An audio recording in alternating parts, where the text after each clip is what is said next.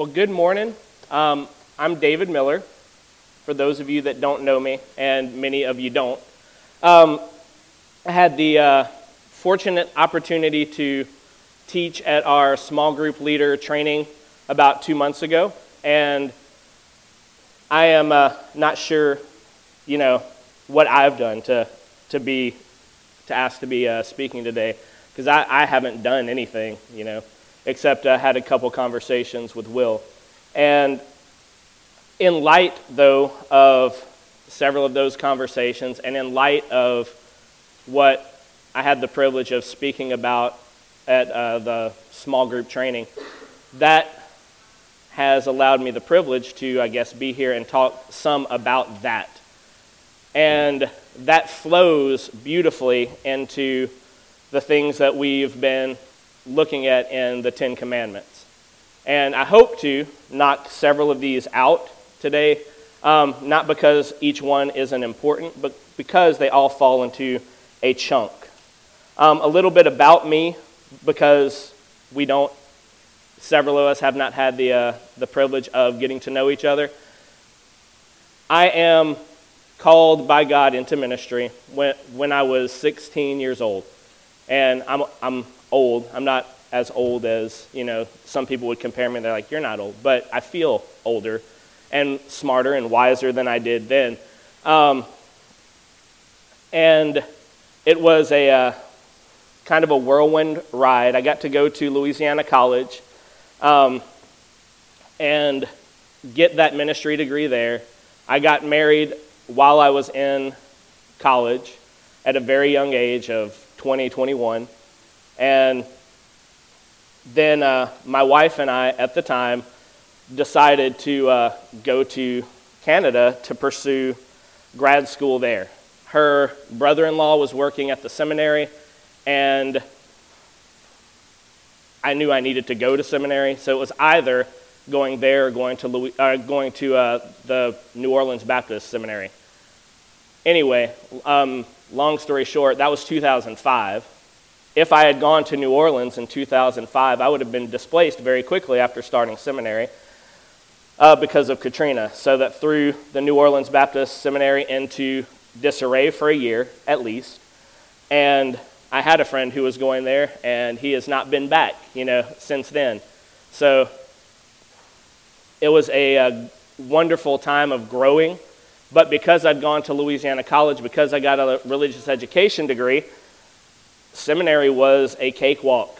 Um, it legitimately, I didn't have to really study or do anything except go to class and write papers. It was a cakewalk. But I got to do that in Calgary. Um, for those of you that have never been there, it's a city of about a million and a half people. And it is, some would call it the Texas of Canada, the most the most the Bible Belt of Canada, but I use air quotes there because the Bible Belt of Canada compared to the Bible Belt of the United States, there is not the cultural Christianity, again air quotes, that we have here. So because of that, there was a lot of people that I got to interact with and a lot of people that I got to impact because they just didn't know Jesus and I did. And it was a wonderful opportunity to get to know hundreds of people because of the circumstances. Long story short, finished seminary, had a couple kids, went back to Canada um, after a hiatus in central Louisiana, having my daughter here, go back to Canada to church plant, and um, since this is being recorded, my wife and I had a difference of opinion about what was important in life, and she decided to take some steps to remove certain things from my life that I then had to go and pursue. And um, long story short, there, uh, if you ever want to hear that story, we should get together and have coffee or a meal or play a game or something like that in a situation and circumstance where it is more um, adequate than this. But my life group knows that story, so um, they're privileged to be able to fit some of these pieces together a little bit. But she, uh, she and I are no longer together because of that, and I have custody of our children, and um, they're living with Julie and I. And so, after that whirlwind of life, that huge debacle, um, God was still faithful, and God provided me with someone who would be in and a part of my life as my wife because I enjoyed being married. Being married was pretty awesome, and I thought I did an okay job. Um, but now uh, Julie and I are together, and Julie loves my children as much as I love my children. And uh, God was very faithful in that. So, because of that whirlwind, however, because I was in Canada and getting thrust back into life in central Louisiana, and single parenting, and having a long distance relationship with the woman who would become my wife, um, I have not had the opportunity to be in front of people doing this since uh, before 2013. So that's a long time, man, to, to not be in your element doing the things that you love to do and getting to speak to awesome people like you. So that's a little bit about me with a lot of blanks. Um, so that the names can be changed to protect the innocent. Um, with that, though, the, uh, the opportunity to speak today, we're speaking about something that's very important to me and very near and dear to my heart. Um, and that is our relationship with each other and with people in general. Because that is my heart, our other people. And in the last two weeks, we've been talking about what it means to take God's name in vain. And we talked about making that name of God a frivolous thing. We, talking, we talked about making that name worthless with our words and actions. Um, but all the while seeing that through the lens of grace. And when I think about taking the name of God in vain, I think about physically taking that and bringing it somewhere because that name is a part of who I am.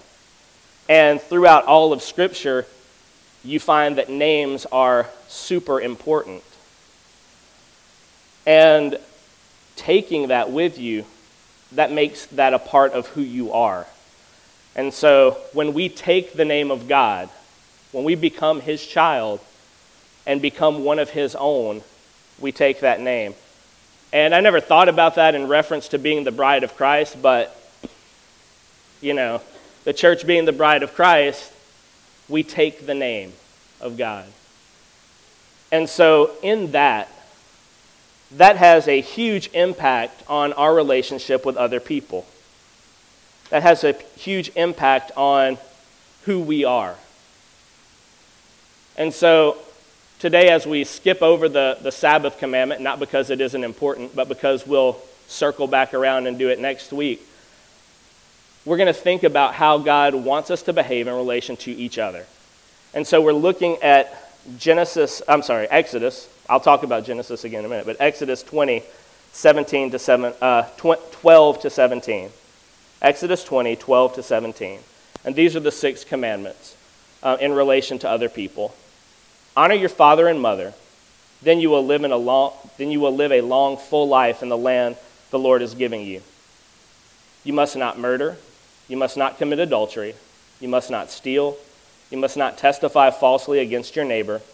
You must not covet your neighbor's house. You must not covet your neighbor's wife, male or female servant, ox or donkey, or anything else that belongs to your neighbor. And so then concludes the six commandments in relation to other people. And when we compare ourselves to this, man, I think we come out pretty good because I've never murdered, I've never committed adultery. Um, I don't lie much anymore. When I was a kid, I lied more than I do now, so that's good. Um, I don't covet my neighbor's house or his wife or his servants, because my neighbor doesn't have any servants, or his ox or his donkey. Lucky there because he doesn't have anything. Um, right? And so when we, when we read these, sometimes we distance ourselves from them. And we're like, we see ourselves and we try to puff ourselves up and make ourselves feel like, well, good thing I've got nothing to worry about. I'm doing okay. However, in the New Testament, when Jesus uh, was asked what the greatest commandment is, he, re- he reiterates the importance of these commandments, these 10. And the first four, you're to love the Lord your God with all your heart, mind, soul, and strength. Um, that's the first four commandments. If we are loving God with everything that we are, then we are not going to be breaking those big four. If we are loving God with everything that we are, then we are then abiding with Him and spending time with Him and doing the things that connect us to who He is. And when we do that, we are loving Him, and we're not going to be taking His name in vain. We're not going to make the Sabbath day something that it's not. We're not going to um, put anything before Him. We won't, because we are loving Him.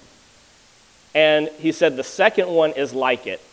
And when we hear the second one is like it, we, we often take that and we go, bump it right under. However, some translations of Scripture say, but the second one is equally important. Okay? And that is to love our neighbor as ourselves. And that's in Matthew chapter 22, 36 to 40, if you're taking notes and wanted to circle, you know, something important to go back and look at. So, with that, the big, the big thing with these Ten Commandments we love God and we love people. Okay? I mean, that is the, the brass tacks. We love God and we love people. We don't exist in a vacuum as believers, we exist in a world, we exist with other people. And God has an intention for his people.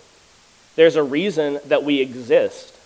And our behavior in relation to one another is what marks us as a different, peculiar people. That's what makes us holy. Okay?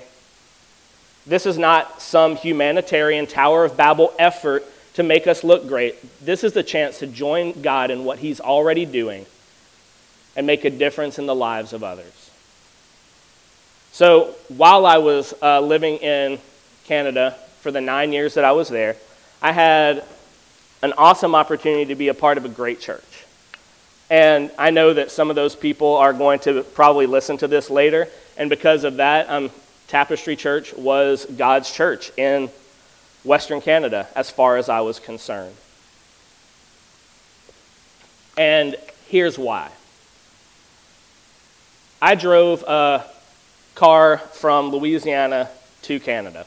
That's how I got there. So that when I got to Canada, I would have a vehicle to use while I was there to live and do life and drive around. But because of the wear and tear on the tires it was a mess to drive, and it was probably dangerous to be driving that car in, in Canada, where the roads get icy and, you know, people are, they have tires for that, you know, and so it's not safe for me to drive and and bump around to all these places that I would want to go. And so I was a part of a life group in Calgary much like my life group here. And those people, they didn't know me. They had no business uh, doing anything for me. But when they saw the tires on my car, I, they made me a priority. And Josh, the guy who was in charge of that life group, took a collection within the life group without me knowing and then he took me and my car physically to get the tires changed. And of course, things are more expensive in Canada than they are here. And so it was no cheap effort to get that done. But I was a priority to him. In the same way, um, because of the relationship I have with the people that are in my life group here, they are a priority to me. And that's why it's very important that we speak to each other so that we can speak to, into each other's lives, not just with wisdom, but with practical application, like getting somebody a set of tires. So, they had no business caring about me, though, the, these people. These wonderful, awesome people had no business caring about me. And that same mentality that I had right there is the same mentality that many of us have in relation to allowing others to help us. We are very guarded, and that is not biblical. In fact, nothing about that is biblical. To be a guarded person prevents others from blessing you. To be a guarded person prevents you from blessing them. And when I say I was going to go back to, to Genesis, before all this Exodus stuff happened, God called Abraham. Okay?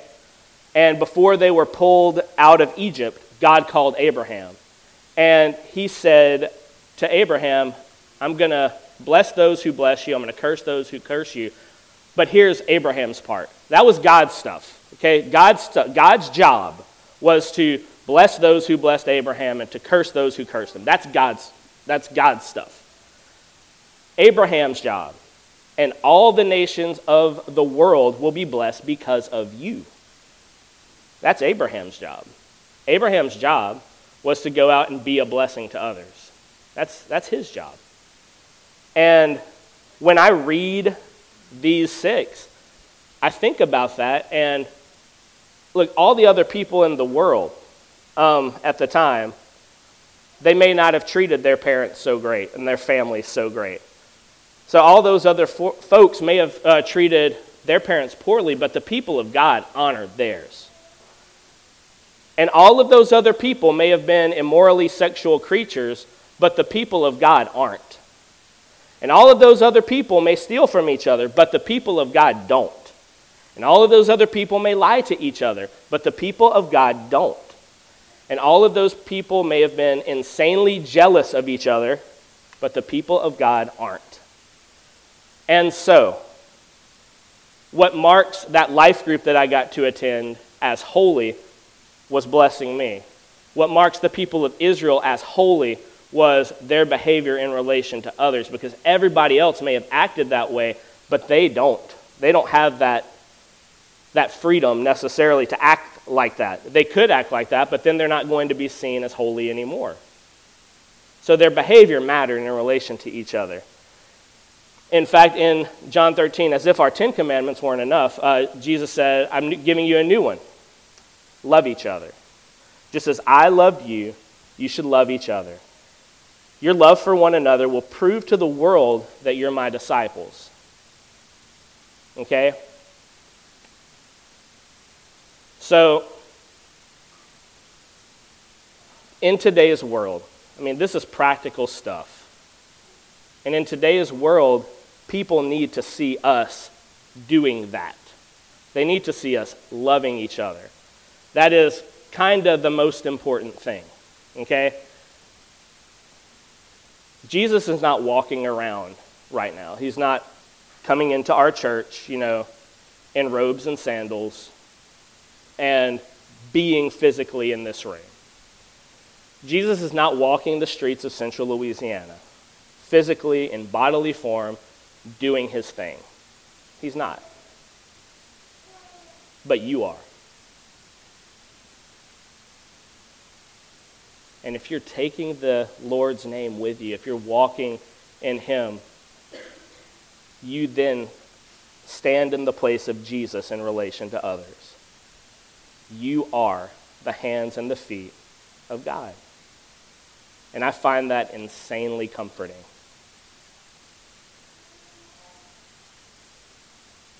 That's our job. That's what we do. In the same way that God blessed Abraham and told him to be a blessing, that's what we do. We love each other. Um, I had the, uh, the awesome opportunity in Life Group. Paul Ellington was talking about a notebook where he could write, digital notebook on digital paper where he could write and it would save things to the cloud. And as he's talking about it, I'm like, well, there's no reason that he can't have that. There's no reason. So while he's talking about it, I'm just getting on Amazon. I'm getting it and getting it sent to his house because that's just that's what we do. That's we take care of each other. And if it's going to help him be more efficient and do his job better, then that's important to me. Because he's a priority to me. And I don't say that to puff me up, but that shouldn't surprise us. Okay? Like, that's the kind of thing where if you're like, man, David, you're so cool, you're awesome, I hope you overhear me saying something I want too. You know, if you're thinking that, like, that shouldn't surprise us, though. Like, that's what we do, that's who we are. We take care of each other, that's important. So, that's why we're here. That's why we exist. And this isn't just necessarily in relation to each other as Christians, but it's, it's how we look and how we act in relation to anybody that calls themselves a person. Um, in fact, it's how we act and think in relation to anybody who calls themselves a dragon. Okay? Because, and some of you are laughing because you've heard this story, but not everybody has. I had a friend that I got to play games with in Canada named Rob. Rob will never listen to this, so I am perfectly okay.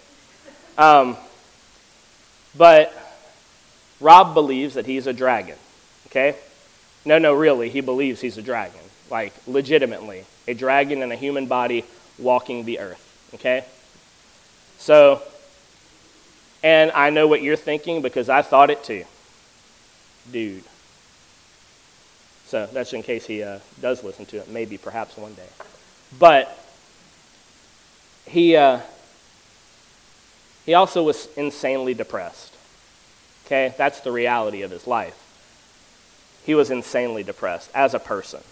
And he believed that nobody thought he was important at all. And to most people, he probably wasn't. But to me, he was a priority. And because of that, I took something that he said on social media very seriously. He decided that he was just going to put it out there that um, suicide was probably going to be an option for him. And I knew where Rob lived. So now I have a responsibility to Rob because he's a priority to me. So I go and I find him. And I am I, he's in one of those kind of apartments, like where the door to the front is locked and you can't get in unless you've got a code. So I just stood out in front and waited until someone left or came in, and I followed them inside because Rob wasn't going to answer his uh, a call to go in. And I just started beating on his door, and beating and beating and beating. And at the uh, after you know several minutes of this, eventually he came to the door. And when I get into this dude's house, it is a mess. And I don't mean you're like, oh, my house is a mess too. No, no, no. This dude's house was a mess. I mean, there were hundreds of discarded food containers everywhere. There were probably about a hundred, literally, two liter Coke bottles scattered everywhere. Food was half eaten, like in containers. It was just a disgusting thing. Um, there was, I remember this vividly.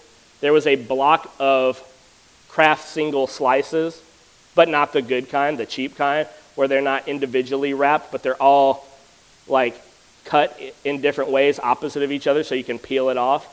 And that's what he had been eating for dinners. Just that. And it was a terrible place to be disgusting. And I can't help but think that the condition of that home was probably the same as the condition of this guy's heart. It was terrible. A terrible, like a, a in front of my face, visual of what I was looking at inside of him. You know, like it was just awful. I sat down with him and began to pour myself out to him to let him know how important I felt he was as a person. Not as a dragon, as a person. As the person in front of me right now, Rob. You have value, you know, and just speaking truth into his life. Truth like you matter to somebody. So you can't just throw this nonsense up onto social media and expect nobody to come. But he did. He expected nobody to show up. And if I wouldn't have shown up, no one would have. No one would have been there to show him and tell him that he is a priority, that he is important, that he matters to somebody. And I had hung out with Rob for years before that, so I, had, I knew I had the authority to speak truth into his life. He knew this wasn't just lip service. I wasn't just some random dude walking into his house. So, with that, I got to share the gift of Jesus and who Jesus is. And I left him with a moment of decision, you know. Now you have to decide are you going to follow this thing that I've told you about who Jesus is or not? And he didn't. Okay? I know that you're like, this story doesn't have a happy ending, David. He didn't. He didn't follow Jesus. But that's God's stuff. It's God's job to bless those who bless me and curse those who curse me. It's my job to be a blessing. So I wasn't offended. I took no affront to him. In fact, because of what I saw in front of me in that room, his house and his life became a priority. And over the next several days, we went about cleaning that nonsense up that I saw. Okay? And after that, he had a clean house and he kept it relatively clean up until the day he had to move out. So, all that to say, like, when I do something like that, it shows people that they, they matter and that they're a priority. And that is this last six set of commandments. That's loving somebody the way we love ourselves. Because I wouldn't let myself live like that. And so why would I allow him to do that? You know. So this is this is all very important stuff. Like I said to myself I wasn't going to bring this piece of scripture into my message, but then it's here. So I'm going to read it. It's long, but it kind of follows what Will touched on last week, and it's in Matthew chapter 25, verse 31. And I'm going to read to 46. This, I'm reading out of the New Living if that matters to you and you want to make sure you pump up the same scripture onto your phone. Matthew 25, 31 to 46. But when the Son of Man comes in his glory, and all the angels are with him, then he will sit upon his glorious throne. All the nations will be gathered into his presence. That's us. And he will separate the people like a shepherd separates the sheep from the goats. He will place the sheep at his right and the goats on his left. Then he will say to those, then the king will say to those on his right, Come, you who are blessed my, by my Father, inherit the kingdom prepared for you from creation, uh, from the creation of the world. For I was hungry, and you fed me. I was thirsty, and you gave me a drink. I was a stranger, and you invited me into your home. I was naked, and you clothed me. I was sick, and you cared for me. I was in prison, and you visited me. Then these righteous ones will reply, Lord, when did we ever see you hungry and feed you, or thirsty and give you something to drink, or a stranger and show you hospitality, or naked and give you clothing? When did we ever see you sick or in prison and visit you? They didn't even know they were doing that for him. That was me, that's not scripture. Uh, verse 40 And the king will say, I tell you the truth. When you did it to one of the least of these, my brothers and sisters, you were doing it to me. And there's an exclamation point there. Like, he's excited to judge them as righteous because of the way they treated people. Verse 41 then the king will turn to those on his left and say, Away with you, you're cursed ones, into eternal fire prepared for the devil and his demons. For I was hungry and you didn't feed me. I was thirsty and you didn't give me a drink. I was a stranger and you didn't invite me into your home. I was naked and you didn't give me clothing. I was sick and in prison and you didn't visit me. Then they will reply, Lord, when did we ever see you hungry or thirsty or a stranger or naked or sick or in prison and did not help you? And I can't help but think that they're pleading at this point. And, he's an, and he will answer, I tell you the truth, when you refuse to help the least of these, my brothers and sisters, you are refusing to help me.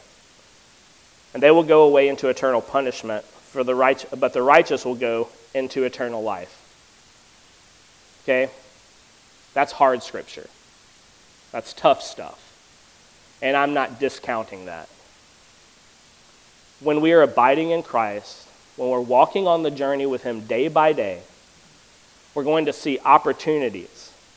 We're going to see people. So see the people. It's our, our job to see them the way that Jesus does, believers and unbelievers alike. You have been put into your skin for a purpose. You have been put into your skin for a purpose. And you have relationships with other people that no one else in this world has. And only you showing them love will allow them to see who Jesus is. And only you know what it looks like to show them love, whoever they are. I've been to churches where the congregation wishes that the pastor would come and visit such and such. But that's why you're here. You're here for those. You're here for the least of these. Everybody that you impact is somebody that you are impacting with the name of Jesus because that's who you are. You took his name when you said yes. And because of that, they are blessed because of you. Because of that exciting journey that you're going on with God, they're going to see Him in a new light because of what the Lord is doing in you. And I think that's a pretty great thing. And I think that's pretty stinking encouraging because that's who God is. God knew what He was doing when He put you here. And I may not know you, but He does. And He put those people in your life. That person that you're thinking of, it is impossible for them to ever come to know God. That's God's stuff. That, let Him worry about that. You bless them and you bless their socks off. You bless the nonsense out of them. Like, that is what you do. And you know how to do it. We're really good at making the people that know us like angry. Like, we're good at that. We know how to push their buttons. But we also know the things that they love. And nobody knows those things better than you. Let's pray. Heavenly Father, God, I thank you so much for the opportunity to stand before your people and deliver your word. God, you are amazing. And I thank you, Lord, for your scripture. God, I thank you, Lord, for who you are. God, I pray that because of you, that we would not leave here the same people. But God, we would go out being a blessing. And we trust you with that. God, thank you for that. And it's in your name we pray. Amen.